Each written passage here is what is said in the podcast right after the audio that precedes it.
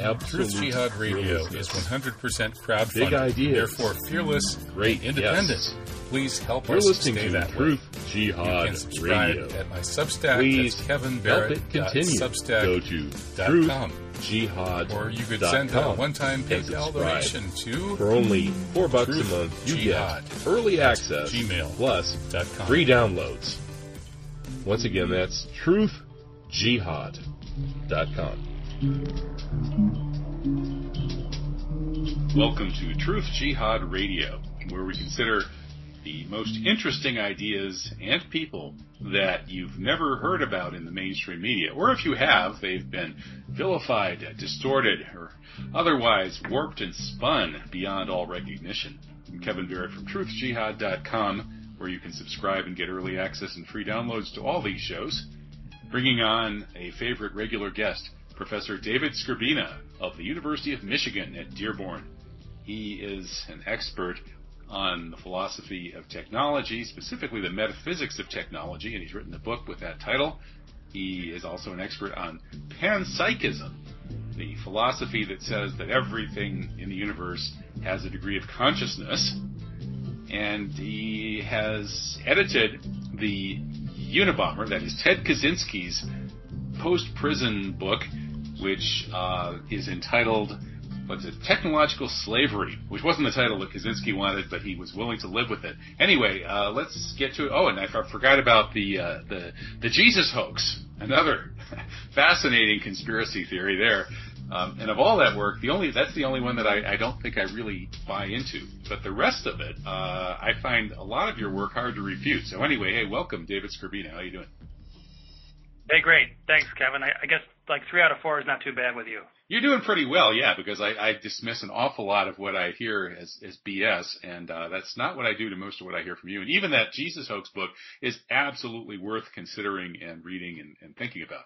So, boy, where where should we start? You know, the most recent one that I looked at was the uh, Ted Kaczynski book, Technological Slavery, and it's I think it's interesting, and I think you have a point when you introduce it, saying that Ted Kaczynski, whatever you think about his choice of, of people that he went around murdering, and I'm uh, not particularly a fan of that, but whatever you may think about some of his work and his deeds in life, his writing is very much worth considering. And nobody in the media and the intelligentsia seems to be willing to admit that. Well, right. That's I think that's very true. You know, he he he's a very logical, intelligent guy. He's he's very well read. He he knows what he's he knows what he's saying. He makes very clear and lucid points.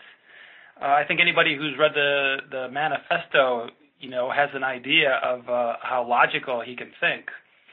So he has some really compelling ideas. They're not entirely original ideas, but uh, but that's okay. I mean, there's a, a pretty good history of critiques of the technological system and Kaczynski's one of the latest ones, and he's uh, one of the harshest ones. But uh, but that's okay. He justifies his uh, his position, and he takes a very strong line, and and there's a lot to be said for his argument. Truthfully, right. And and for people who haven't read it, and I, I would think a, a high percentage of my listeners probably have at some point read the so-called Unabomber Manifesto, which uh, just to refresh people's memories was published in the Washington Post and New York Times uh, back in whenever it was in the 90s that he was caught, and it was actually his brother seeing the publication of his manifesto and saying, "Hey, I think I think that's my brother that wrote that," and uh, then later getting in touch with the FBI that led to his being uh, arrested, charged, and railroaded in a, a sham trial, an absolutely disgusting uh, trial in which he was not uh, given the chance to defend himself the way he wanted to.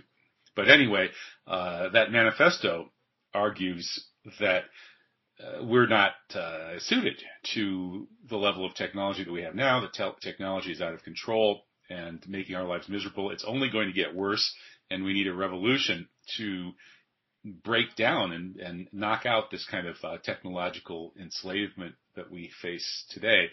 And I think it's a it's a strong argument as far as pointing out that technology uh, has created uh, uh, so many problems that one almost would wish that it would largely disappear. Uh, but as far as the notion that we can have some kind of revolution against it, uh, that this is a practical thing, and, and specifically if you then match that up with his bombing people, it starts to seem a little tenuous. Um, right. You know, so well, yeah. So, so you have a very unnatural system, right? It's unnatural for people. It's unnatural for the planet, and that's why it seems to be causing so much trouble. You know, nobody has any evolutionary history with uh, with an advanced technological system of the of the kind that we deal with on a regular basis. Um, so, so what we have, you know, is a, is a kind of a. I mean, some people would say that it's a it's like an uh, an autonomous system. It's like a self-growing system where it's almost unfortunately, it's almost beyond our control where things happen and we don't really plan them to happen that way, but they just happen nonetheless. It's like the thing has its own momentum. It's a very strange, very strange process, actually. Yes, and, and, and the downside often outweighs the upside. We're told, oh, new technology promises wonderful things, and over and over we find that the bad side outweighs the good. Well, exactly right. You maybe solve one problem, but you introduce three new ones, or you know, in the long run, you uh, you, you were expecting one thing, in the long run, you get the opposite of what you were expecting. We see that happen a lot with uh, with technological solutions. So it's a it's a very complex uh, thing that we cannot predict. We cannot control it, and it's and it's kind of growing rapidly, uh, sort of beyond our ability to to to dictate what happens. So, I mean, when you if you're confronted with that kind of situation, and the and the and the system poses a kind of existential risk to people, either through you know toxins in the in the environment, or through global warming, or through super AI, or there's there's several disaster scenarios that could happen. Um, you know, if you look at those kind of nightmare scenarios, and then you're dealing with a system that you cannot control uh, its process, you're left with very few options. And one of those options is to try to bring the system down now while we still have a kind of a modicum of control. And I think that's the basic point of his argument. Indeed, and uh, my problem with it is is really trying to find a path. You know, w- w- how would we get from where we are now to a better place? Well, where would what exactly would that better place be? Um, obviously, very very few people today would wish to go back to Paleolithic, old Stone Age technology. There are a few paleos out there, but they're mostly uh, trendy paleos who like to, you know, drink their coconut oil flavored coffee and things like that. I, am one to a certain extent, but I, am not sure I'm ready for the real Paleolithic. So we probably would want our path to lead us to something a little bit less extreme than that. And then what would that path well, be? well, exactly. I guess that's kind of the point I've been arguing, and I've tried to to try to argue a similar line, but I've tried to take a more of a more of a rational approach, where you recognize the need to do this, and maybe you take kind of systematic, rational steps to deconstruct your system in some way, to try to unwind this process, you know, in, in some kind of managed way, where it's not a chaotic thing, and where it's not, it, it maybe takes a long time. You know, people talk think about a revolution against the system, and it's going to happen, you know, overnight or in a week or something I mean, there's no reason that has to happen that way. It could take decades or a century if we sort of tackle it in a, in a kind of a rational way. And then if if you can do that rationally, then you can sort of dial it back slowly over time, and people will slowly get used to things or used to going without things. And then and then you can sort of gauge your progress as you're going that way. It's not like suddenly tomorrow, boom, you know you're back on the Stone Age. That that does that does not have to be the case. And actually, one, one hopes it wouldn't because, of course, almost everybody would die out if it happened overnight. Uh, and, and exactly, that, that's right. That that'd be terribly ca- catastrophic. So, so the rational way is to try to do it slowly over a long period of time, recognizing the need to do it and kind of, you know, like I say, unwinding or deconstructing the system in in kind of a controlled way. And you know, I, I guess that's that's the smart way to do it. The, the problem is, it's, there's not a lot of evidence that we're capable of doing the smart thing and we just seem to keep plowing ahead no matter what. Um, I guess my hope is it will take a minor disaster to kind of snap people into awareness that we need to do something, and then maybe we'll muster the strength to start to take action. Because if it's not a minor, you know, if it's not a minor catastrophe, it's going to be a major catastrophe, and then lots of people are going to die, and it's going to be really bad. Well, I, I hope uh, PNAC isn't listening to you because they, they might go out there and stage a false flag minor catastrophe if they, Although, you know, maybe there's some ethical argument for that, for all I know. But uh, because, of course, they're you know they're followers of the Straussian interpretation of Plato and his noble lie. So the neocons think, hey, we have a huge problem with Islam. By we, they actually probably mostly mean Israel. But let's uh, let's put out there put out this platonic noble lie that everybody has a huge problem with Islam. How will we do that? We'll stage an attack on America. And and so you know, I, I would kind of hate to see something like that happen in the technological sphere. But yeah, as far as a graduated uh, approach to this, I think that makes sense. And you know, I think a landmark would be the conscious decision to give up uh, some particular technology because that's really never happened in modern Western culture. The Chinese supposedly did to some extent perhaps consciously eschew the military use of gunpowder for a while. There are other examples like that. Uh, they consciously chose not to use their gigantic warships to conquer and colonize and so on. Uh, but in modern Western history, if it's there, we do it. And that's a terrible precedent. And I wonder if breaking that in some big way could actually start things moving in the right direction. There are these technologies that are obviously candidates for absolute banning, such as germline genetic engineering. If that goes online, we're really screwed, man. That's a, you know, that would be parents would have to pay a lot of money to some corporation to tweak the genes of their children and, you know, if you didn't make your kid, you know, a high IQ, you know, Mozart level genius musician who was a, you know, seven foot tall basketball player and all this stuff, uh, you know, your kid is going to be last in the class. And so the rich are going to make their kids first in the class. Everybody else is going to cough up money to try to keep up with their kids. And all these kids are going to grow up saying, what am I, a Frankenstein monster? And this is a scenario for absolute hell. So there's one technology that it should be possible to just ban. You know, I, I mean, I would, if I were a, a lawmaker, I would obviously ban that one. And then maybe we could start thinking about should other technologies be banned as well. And once that's thinkable, maybe we could start moving in the direction you're suggesting. Yeah, right. I agree that you know it's it's, it's it would be nice to start with a specific obvious case like that. Uh, that that's certainly true. You know that. Um, and that's it's not just in genetic engineering. There's a lot of aspects of technology where it's this competitive scenario. And if you try to dial back in one particular area, the defenders of the system will jump in and say, well, somebody else is going to do it. Someone other, our competitor or our enemy will take this technology and they will develop it. So we have to do it. So we have no choice. And you see this argument over and over again when you look at the technology literature. And, uh, yeah, it's, it's kind of ironic, you know, how people claim that we we have some kind of control, but then they'll keep saying, but we have no choice. We have to advance it. We have no choice. You, you see this over and over again. So, mm-hmm. yeah, it's uh, there's lots of lots of horrendous scenarios out there. Um, you know, military technologies are terrible. You, God knows what the military is working on now. Uh, you know, killer nano drones, or God knows what they're working on. And uh, you know, if that yeah, stuff what, gets what out, could possibly go wrong with that? exactly. Autonomously guided killer nano drones that make the decision about who to kill on their own. What could possibly go wrong? I know. I mean, you can, you can only imagine what the military is working on, and you only hear, uh, you know, probably one percent of what they're actually doing. So, um, yeah, it's going to be. I don't know. It's it's a really it's really a tough situation. You know, you'd like to take a few things and try to try to snap the public into awareness. It almost has to be a global thing. You know, if you want to try to get rid of the, the competitive issue, you almost have to appeal to the I don't know, I hate to go to the UN, but some kind of international appeal to, to try to get people collectively to to dial back on these most dangerous technologies. And if we can do that, as you say, then maybe we have a pathway to, to, to dialing back other things, and then and then maybe we have a hope of survival.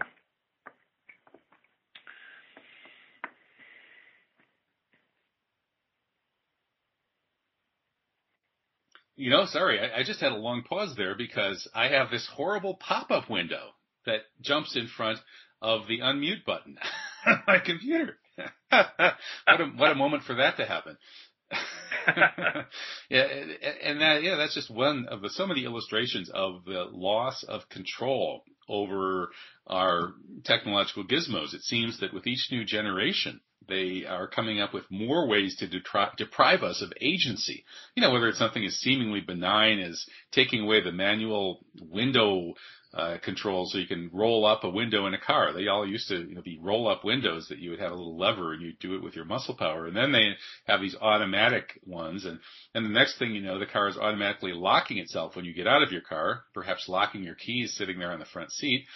and so on and so forth. And I find myself going through life screaming, I didn't want to do that, you stupid machine. Why are you making these decisions for me? Uh, uh, Sure. it's getting worse all the time. So even at that level, but of course the military level that you're mentioning is, is perhaps the worst one. And, and you're right. And this is a real challenge to those folks out there who really are terrified by the idea of a global government. Uh, and I, I am really among them in many respects. If, if we had a global government, we would have nowhere to run. You know, right now I can at least go on Iran's press TV and tell the truth. Um, I can, I used to be able to go on Russia Today and tell the truth until the global syndicate managed to get to them. Uh, and once there's a global government in charge of the media, I probably will have to just uh, shut up and uh, I don't know, uh, start bombing people like Ted Kaczynski. Just kidding, Mr. NSA spy. yeah, it is frustrating. Yeah, exactly. I mean, that's why the, the, the globalists of the world, they need this advanced technology because it's tremendously to their advantage. So, so they don't want to talk about any dialing back or, you know, retrenching or, um, you know, relinquishment or any of these kind of things. They, they don't want to talk about that at all because it really gets to the root of their power over, over people and over the whole planet. You, you can't exercise that control without uh, very advanced high power technology at your disposal. So they're going to fight that that process all the way because that's the basis of their power. And uh, you know, radical guys like Kaczynski understand that, and they're going to say, "Hey, you can't reason with these people because they're lunatics." So what you have to do is, uh, you know, take the fight to them and, and actively start undermining the system in, in some in some ill-defined way because uh, they they won't listen to reason when it comes to this uh, this this this issue. And, and, as far as that idea for a revolution goes, you know, and I actually ha- I haven't finished technological slavery. I'm maybe two thirds through it, so I, I haven't fully uh, finished the part in which he describes his revolution that he's calling for. But thus far, it it, it doesn't really sound very realistic. Uh, and uh, I, I also think it's interesting that you know Ted Kaczynski is among the most individualistic people in a relatively individualistic culture, you know, Western culture, especially the USA, where we're we're hanging on to our guns and you know for the you know championing the Second Amendment, while the rest of the world rolls its eyeballs. And you know, we are rugged individualists here, and Kaczynski is the most rugged of the lot. And even if he managed to convince enough people in the U.S. to be, you know, to, to follow this kind of uh, approach, I do wonder whether China, for example, which has a very different history and culture, which is a lot more collectivist, um, would be equally open to these ideas. Well, you're right. I uh, that's a good question, right? I, I don't I don't know enough about uh, Chinese or Oriental attitudes towards technology to, to tell you whether they'd be better off or worse off. It's it's hard to say at this point, but um, but you know, Kaczynski himself, you know, he he has a kind of plan for the for the revolution against the system, but he but he's um, he's restricted, right, because of the the conditions of writing within prison, and everything that he writes that he sends out. He sent he sent me many letters over the years. Uh, everything that he sends out is is screened by the Bureau of Prisons. So he has to be very careful what he what he writes about. So, so if he has a great idea for a revolution, we'll never know about it. Well. Well, that's true. Unfortunately, that's true. If it, if it's you know, if it's too specific, I guess I don't really know exactly what the rules are, but but I do know that he was not allowed to talk about obviously violence in any way, bombings, killing people. I mean, anything like that. Well, he makes that point uh, though. That, he, that was really a, a forbidden topic. he and, makes that uh, point. The reason was He, yeah, but but the, the reason was the bureau the bureau of prisons would have used that if he tried to write something like that. They would have used it as a as a rationale to cut off all communication uh, with the outside world. But the, the way so I read those passages option. of his book, it, it sounds like he's uh, he's being self-consciously ironic, and I, I, was kind of surprised they let they let it get through because he there's at least one point in the book where he says something like, uh, "Well, of course, uh, you know, uh, I couldn't say advocate for violence because if I did, the Bureau of Prisons wouldn't let you read it. So no, no, I'm certainly not advocating violence, but the, tone was such that uh, I doubted his sincerity. Well, yeah, I. Yeah, you're right. I mean, he has to word things carefully, right? It's not really a question of sincerity. I think it's just how he has to word things to get the message out. Uh, but I guess you know the other the other sort of interesting point is the manifesto itself which was not subject to any kind of oversight because that was prior, obviously prior to the prison situation. Manifesto, he was free to write anything that he wanted, and and even there, he did not say, you know, go out and start sending mail bombs or start killing people. There, there's nothing in the manifesto about about you know conducting a violent revolution. Um, in fact, he says it may or may not be violent a couple times in, in the manifesto. So, mm-hmm. so you know, he's pretty pretty wide open on different different means, I think, and different options that that uh, people might take to undermine the system. And it could be something simple like you know just purchasing choices, individual personal choices, consumer choices, right? And it it could be sort of passive resistance. It, it could be civil disobedience, you know, all the way up to very active and direct kind of action sort of things. So you, you can imagine there's a whole range of things that people conceivably could do that would count as a as a kind of a revolt against the system. And uh, you know, he, I mean, some things are obvious, some things he just leaves unsaid, and I, I think maybe that's the best way he could do it. Mm-hmm. Right. Well, uh, it's it's such a, a huge issue and, and, such a difficult issue, really, for imagining solutions. But I think he's made an important contribution, and I think it was useful of you to edit his book. Um, uh, is there a relationship between this topic and uh, another topic that you're an expert on, which is panpsychism? which envisions the universe as essentially mind, and specifically that all of the different you know, aspects of the universe, everything in the universe, has some degree of mind.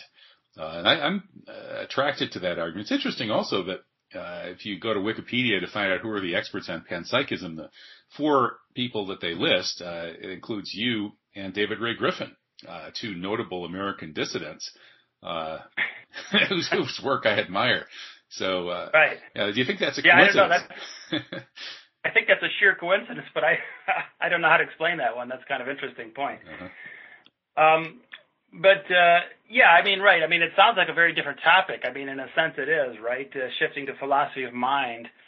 Um, uh, but even, I mean, even there is a kind of a connection there, right? I mean, in my book, The Metaphysics of Technology, I, I included one chapter that, you know, the technological system sort of has this kind of intelligence in it. It seems to function in an, in an intelligent way.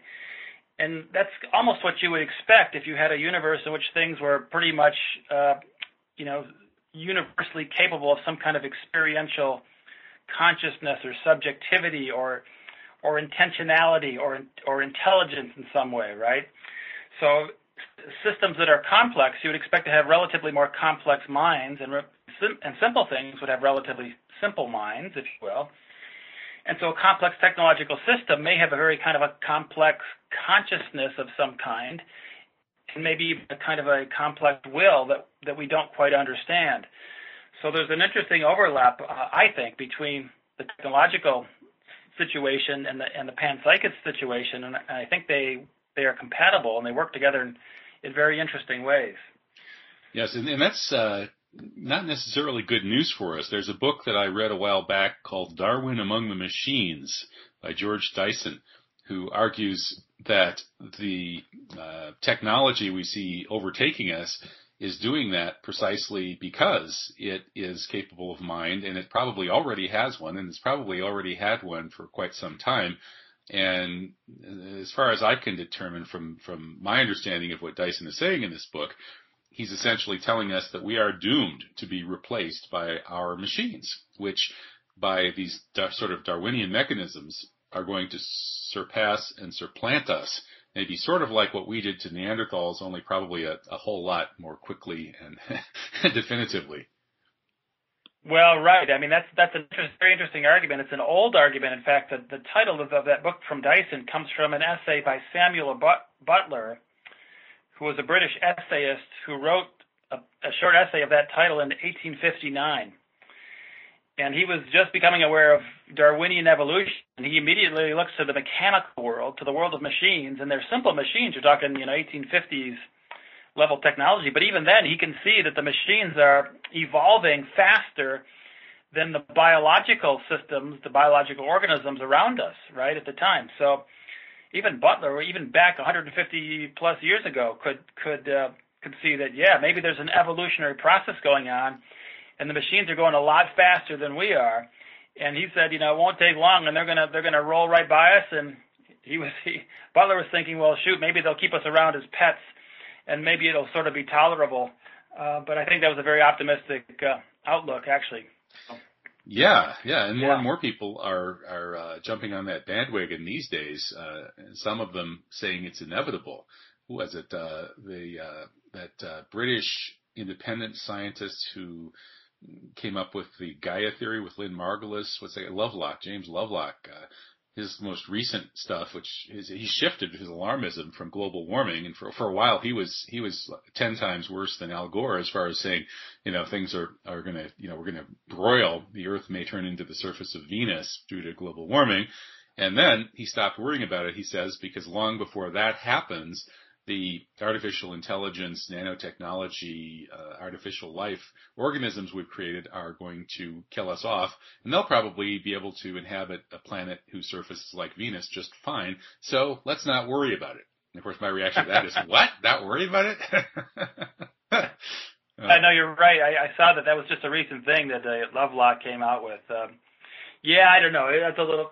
I'm not sure I buy his his, his approach. I mean, he's he's getting a little up there in age. You got to wonder about his ability to think clearly. But uh, but definitely, I mean, the threat from AI is definitely real. We've heard that in recent years from Stephen Hawking, from Bill Gates, from Elon Musk. Bill Joy. I mean, a lot of these guys who have inside knowledge of what's going on, and they're worried, and and then and then you know you got to know that it's probably even worse than that. So if those guys are worried, and I'm definitely worried. So yeah, we got some big big problems that we're facing in the not too distant future. And that's where panpsychism actually is is not really going to make us any more optimistic. Quite the opposite, because there are folks who say that well, maybe there's some special kind of soul or consciousness that we living creatures have that these computers could never possibly have, and therefore they aren't really going to ever become our competitors. And then the the opposite view to that, the normal opposite view is, is the one that Dyson takes in Darwin Among the Machines, in which he says, well, just put this whole issue of consciousness aside. You, you don't need consciousness. These machines, whether or not they were quote unquote conscious or intentional, they're just going to keep doing what they do. And at some point they're going to get out of control. And by doing it, it, does it really matter to us whether we call them conscious when they just start sucking up all of the available energy in their environment and competing with those things that compete with them like us and then putting them out of business and taking over more and more and more of the available energy sources of the universe? Uh, who cares whether they're conscious or not? That's just what they're going to do. Uh, but uh, the panpsychism argument is even more pessimistic because then they are at least as, just as conscious as we are, which means that their potential for supplanting us is, is even greater than people like Dyson would suggest. Yes, that's that's right. If if that's true, that there really is a consciousness behind these systems, which means there is a kind of real intentionality and a kind of will and uh, you know belief system and a moral code, which is very different from our sense of morals. So I, I think that poses a, a a huge problem if uh, if in fact that's true. And yeah, every everywhere you look at it, it looks like a bad situation. So the sooner the sooner people realize that, and the sooner we begin to think about taking action, that's that's our best hope for survival, I think. Right, and there is the defeatist position out there. Uh, the optimistic defeatist position, uh, as I recall, has been expressed by Rudy Rucker, who's a science fiction writer I've kind of enjoyed at times. Uh, I think Wetware was one of his books, uh, and he, I think, is is essentially embracing panpsychism or some variety of it, and imagining these artificially intelligent robot creatures or cyborgs or what have you that are absolutely the equals of humans really in, in every meaningful way. And Rucker is then just kicking back and smoking a joint or whatever he was smoking. I think he was smoking something for sure. And saying, oh, that's all right. Whatever. You know, whatever. It's cool. It's all cool. You know, uh, uh it's, uh, you know, almost a kind of a bizarre, you know, Frankenstein's monster caricature of sort of the, you know, Islamic uh, uh, optimism, you know, where we, we Muslims have this kind of incorrigible optimism because our you know, our prophet, uh, peace upon him, was uh, so victorious, even though he had such a tough situation. So we, and it's and plus we have this kind of oh well everything is always by Allah, so it's ultimately okay attitude built in. Well, Rudy Rucker has this weird, you know, cyberpunk version of that, uh, but uh, somehow that kind of defeatism strikes me as inadequate because it seems to me that we really are facing something uh, that's malevolent in some sense, something that maybe shouldn't be. That we've we've messed with creation in a way that we shouldn't have. Yeah, that's right. I I, I think that's uh, certainly the case. You know, it may, yeah, you know, it's a question of whether it's sort of a, consciously evil system or if it's just doing what it does. You know, I think that's probably what Dyson was suggesting that these things are just going to do what they're going to do, and it's going to turn out to be horribly negative for humanity and probably the rest of the planet. So from our perspective, certainly it's uh, it's an evil outcome, and um, yeah, I don't know. I mean, sh- to to do nothing or just to sort of sit back and say, well, that's the way it goes, or it's God's will, or that's destiny. I mean, to to me, that's just suicide. So, you know, to to me, if you got to hope for survival, you got to fight back and you got to defend yourself, and that's kind of been the way evolution has gone the whole way. I mean, organisms fight for their own well-being and their own defense, and you know, it may shift gears in the near future, and we may be fighting tooth and nail for our own our own survival, and and we probably should get ready for that. Wow, get ready for the war against the machines. uh, it's funny that. No, I mean it sounds like a Terminator movie or something. I hate to say it, but you know that may be closer to reality than than we think or than than we would like to believe. Right. Well, those people. Uh, I don't know if you've seen that movie that somebody made warning us about killer robots. That there's a campaign to ban killer robots, and a bunch of the leading lights of the you know cutting edge of the techno world have contributed to this, and they made a a film, a scary film showing what happens once the killer robots are unleashed. The flying, you know, artificially intelligent, uh, sentient killer robots. Uh, and it is a kind of a, a frightening commercial, and mainly because it's uh, it's portraying a scenario that they think is is very feasible, very credible.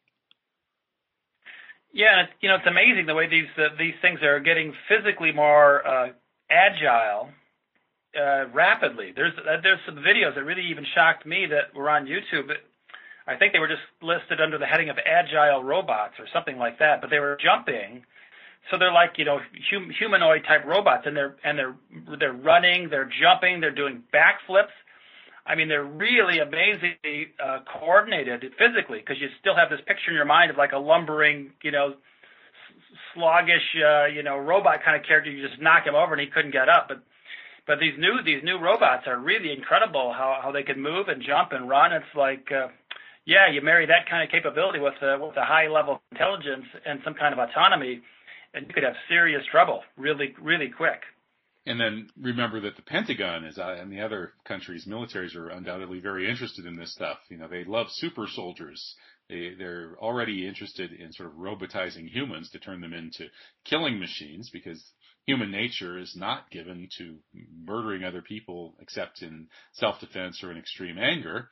And so to turn people right. into aggressive, you know, killers, you have to brainwash them using some form of technology or a technique. And uh, S.L.A. Marshall was the general who oversaw that process. He, there was a big study post World War II about why is it that only you know 15% or, or less of uh, the grunt soldiers will actually shoot to kill, and the other 85% are uh, what he called de facto conscientious objectors who will fire into the air.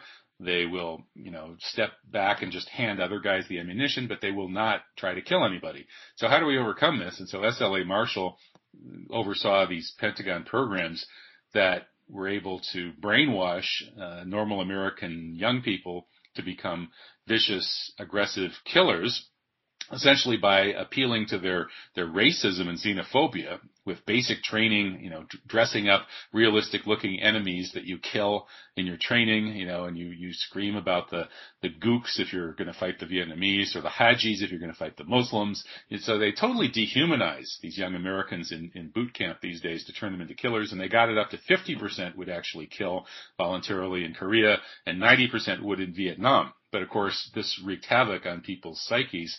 And so the non-psychopathic uh, majority of young American men coming back from these wars have been really messed up. And uh, so we see the, the military loves to try to take uh, human beings who are not into aggressive killing and turn them into vicious killer robots.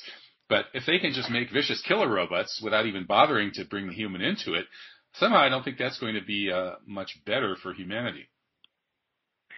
Well, no, you're right. I, and I, and I suspect that's where they're going to go. They, you know, there's there's just I'm sure they've run into so many problems, as you say, psychological disorders, and to try to turn people into killing machines is just is just you know I'm I'm sure it's very hard to do on any kind of large scale basis, and and and the, and the robot technology and the AI technology by itself is is is accelerating much faster, I'm sure, than the ability to to brainwash people to become psychopathic killers. So I, I'm guessing the military is just giving up on trying to con- convince people to do it, and then they'll just still have the robots, the artificial intelligence machines do it, and that will be far easier. And and and they're probably going to probably going to shift gears. They're probably in the process of doing that right now, and they're developing their their autonomous drones and intelligent drone systems that they, that those things can do the killing, and then you know then we just kind of sit back and watch watch the action. But unfortunately, the action is going to come to us uh, sooner than we like, and it's going to be right here on our home territory, and and then it's then it's not going to be fun, right? You know, right now it's fun with those drones that are over there in the Middle East, and then it's kind of cool. We can watch them on our little video screens from Nevada,